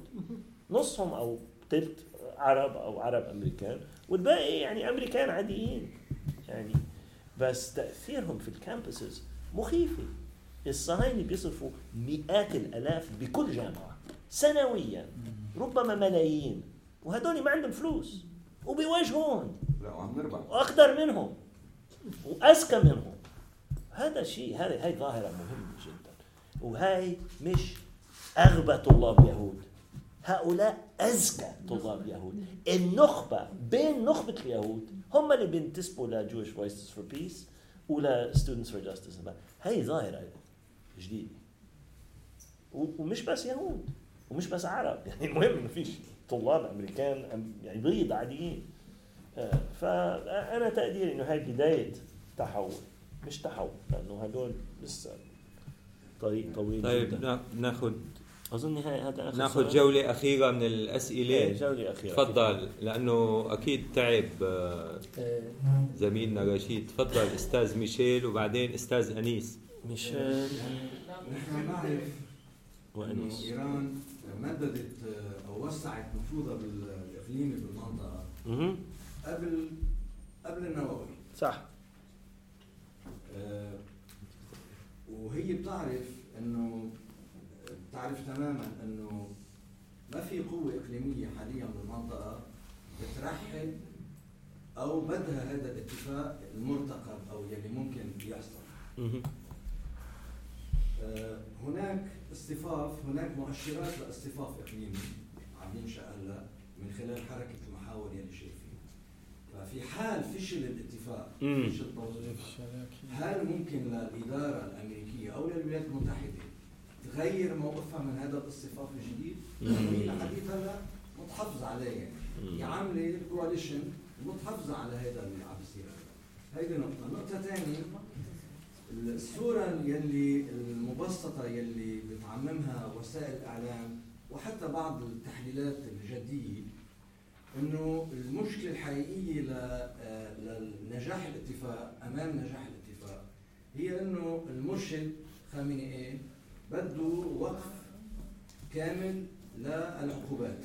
صح. بيعتبر إنه إيران دفعت ثمن كثير كبير ب آه، آه، يعني بالسابق إضافة إلى عزلتها الدولية وأنه هلأ مقابل يعني تجميد النووي مقابل تجميد النووي أو إبقائه عند الحد الأدنى يلي ما بيسمح إنه يتحول تمام. ها إنه تستحق هذا الاتفاق هلأ بالمقابل آه، آه، أوباما منه قادر يعطي حسب رأيي أنا. ما إيه، منه قادر أو أو يمكن كمان إنه ما بده يعني آه، إنه يرفع كل القيود.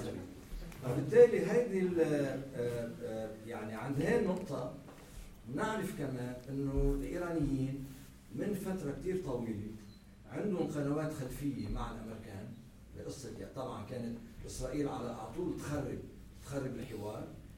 إنما بعدهم مصرين لهلأ ما تخلوا عن سياستهم للفصل بين الصراع مع إسرائيل وعلاقتهم مع الأمريكان، يعني المشكلة مع مشكلته مع إسرائيل ومشكلته مع الأمريكان.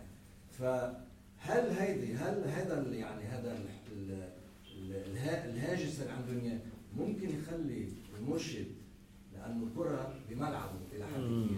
إنه يقبل ب- باتفاق جزئي بأقل من رفع كامل العقوبات؟ سؤال أنيس تفضل.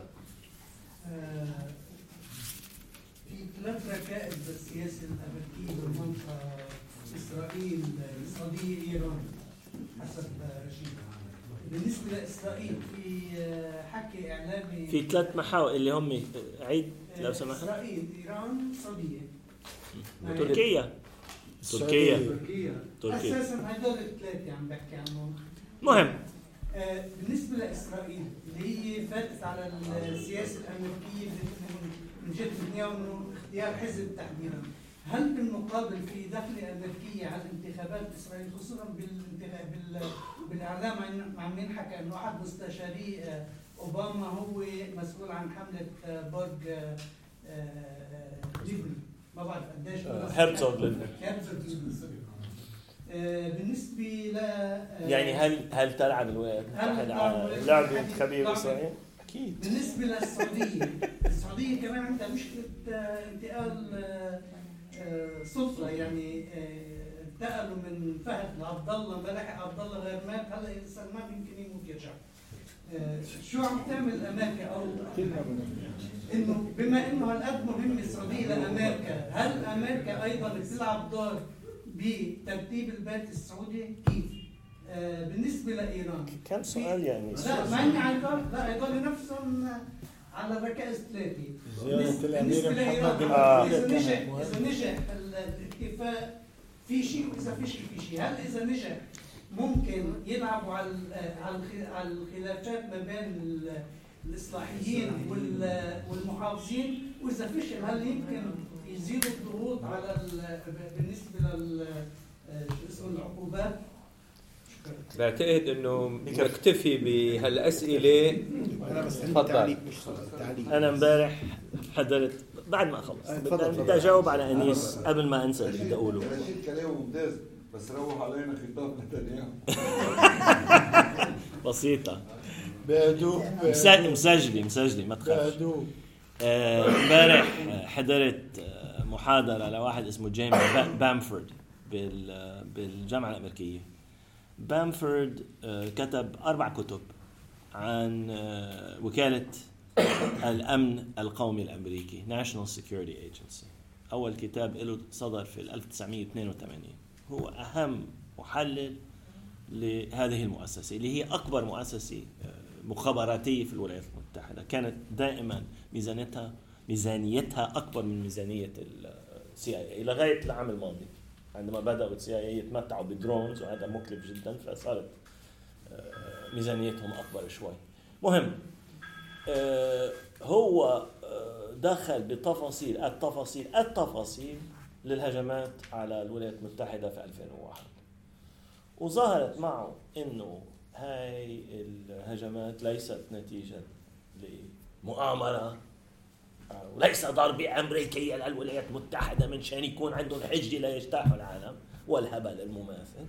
إنما نتيجة لعدة أخطاء وإخفاقات وتقصير واسع جدا في مجال المخابرات الأمريكية.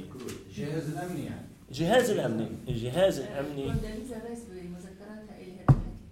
هو صحيح. واضح إنه صحيح. اللي بيفكر إنه الأمريكان فيهم يظبطوا الوضع بين آل سعود ويلعبوا على الانتخابات الإسرائيلية ويخربوا العلاقات بين الها بين ال- الفئات المتنازعة داخل إيران عنده نظرة غير نظرتي أنا لفعالية وقدرة المخابرات الأمريكية. يعني ذكر بامفورد عدة هزائم للانتخ... لل- للمخابرات الأمريكية منها الهجوم على المدمرة كول منها الهجوم على السفارات. بيصرفوا خمسين مليار دولار سنويا على جمع المعلومات أساسا لحماية الوطن. ومش قادرين. مش نافعين. رأينا رأينا أدائهم. في عدة مجالات. فأنا لا أتصور لا أتصور أنهم قادرين على ذلك ذلك حتى لو كانوا راغبين. هذا موضوع آخر. آه، سؤال ميشيل. لا لا لا ننهي. يعني إن فشل الاتفاق وهو جايز يعني ممكن. أه، هل الولايات المتحدة ماضية في خطتها؟ أنا تقديري إنه في العراق أيوة. حتى لو ما تم اتفاق نووي لسبب من الأسباب انعرض ال- ال- المرشد الشروط آه، شفتم اليوم آه، روحاني أو ظريف. انتقد بشدة آه، مدة العشر سنوات. ممكن تفشل المفاوضات أنا تقديري إنه المصلحة الشخصية والسياسية والحزبية والإجماع ال- الأمريكي يقتضي بأن يكون في اتفاق ولو ضمني أمريكي إيراني في العراق. يعني هذا شيء حاصل. أمريكي إيراني كردي. حتى الآن هل- انتهيت ثلاث أطراف. هلأ بيقدروا يجيبوا. والأمريكان راغبين في ذلك. أحيانا الواحد بيسمع من إيران إنهم يعني يتفهمون أهمية يعني شوية تنازلات للسنة في العراق. إنما العقبة من أهم العقبات في العراق السياسيين الشيعة تكلمت مع صحفية آه، عاشت عدة سنوات في العراق. هذا سوري هذا مش للتسجيل. قالت لي أغبى سياسيين شفتهم بحياتي هؤلاء تبعون الدعوة. أغبى سياسيين. السنة والأكراد أذكياء. بيشتغلوا بيشتغلوا سياسي. بيعرفوا يحكوا بيعرفوا يفكروا بيعرفوا ينظموا. مع مع ضعف موقف السنة في العراق بعد الاجتياح بي- بيتصرفوا زي البشر. قالت هدول مش معقولين. وعلى ما يبدو حتى الايرانيين مستائين منهم. والأمريكان أكيد مستائين منهم. والامريكان الأمريكان اللي جابوهم على دباباتهم للسلطة مستائين منهم. هاي مشكلة. والسؤال الأخير آه، لك عفوا. آه، انت أنت آه، سألت عن عن المرشد واوباما المرشد واوباما أنا أنا أنا مش متأكد. من إنه الإيرانيين ما عندهم تحليل دقيق جدا للوضع الداخلي الأمريكي.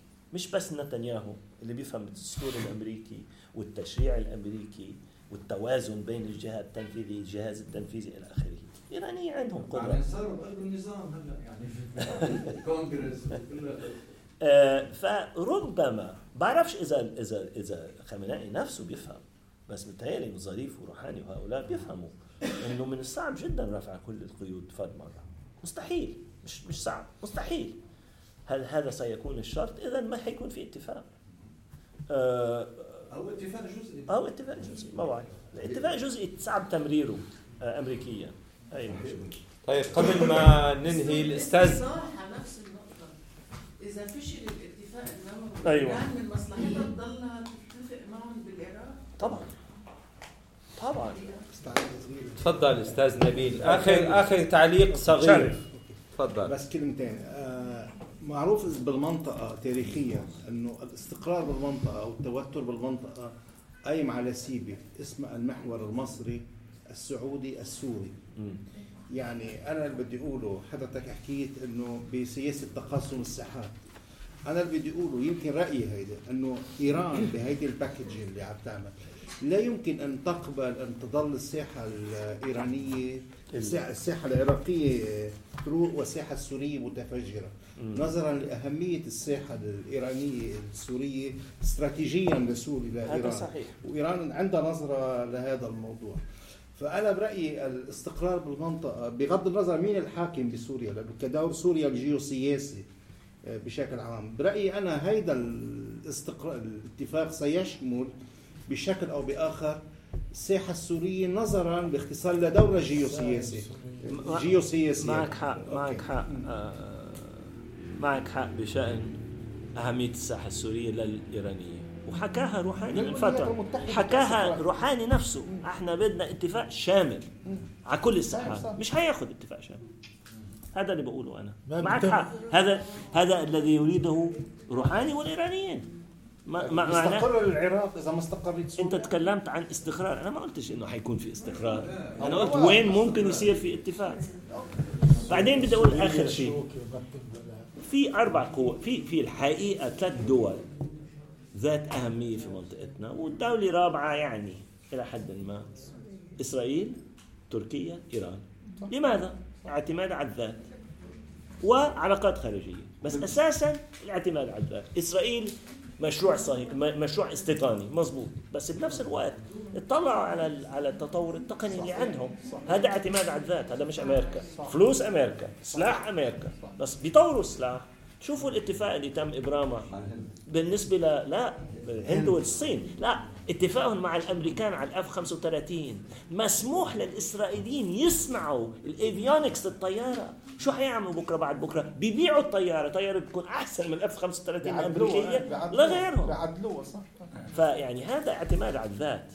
بالرغم من إرادة ال ال ال القوى المتروبول ال- الولايات المتحدة. وتركيا كذلك. طيب فوق روحوا على تركيا يا جماعة. شوفوا بلد بيعتمد على ذاته. كذلك إيران. للأسف الشديد من أيام عبد الناصر ما عندنا بمنطقتنا دول عربية ذات أهمية بس ولا صناعية. بس لبنان عفوا. غير, لبنان كتر خير الله. للأسف الشديد. طيب شكرا شكرا للزميل رشيد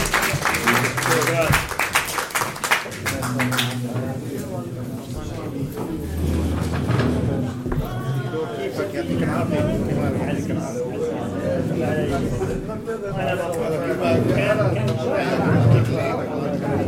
الله يحفظك الله يحفظك تفضل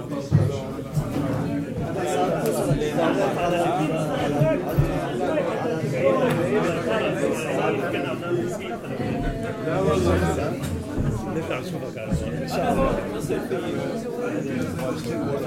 رشيد سلامات اهلين جورج Thank you for your talk. هتف- هتفرق عن البلدين كيف طب كتير بعد كده نقدر نتصل فيك طيب أوكي اهلين بخير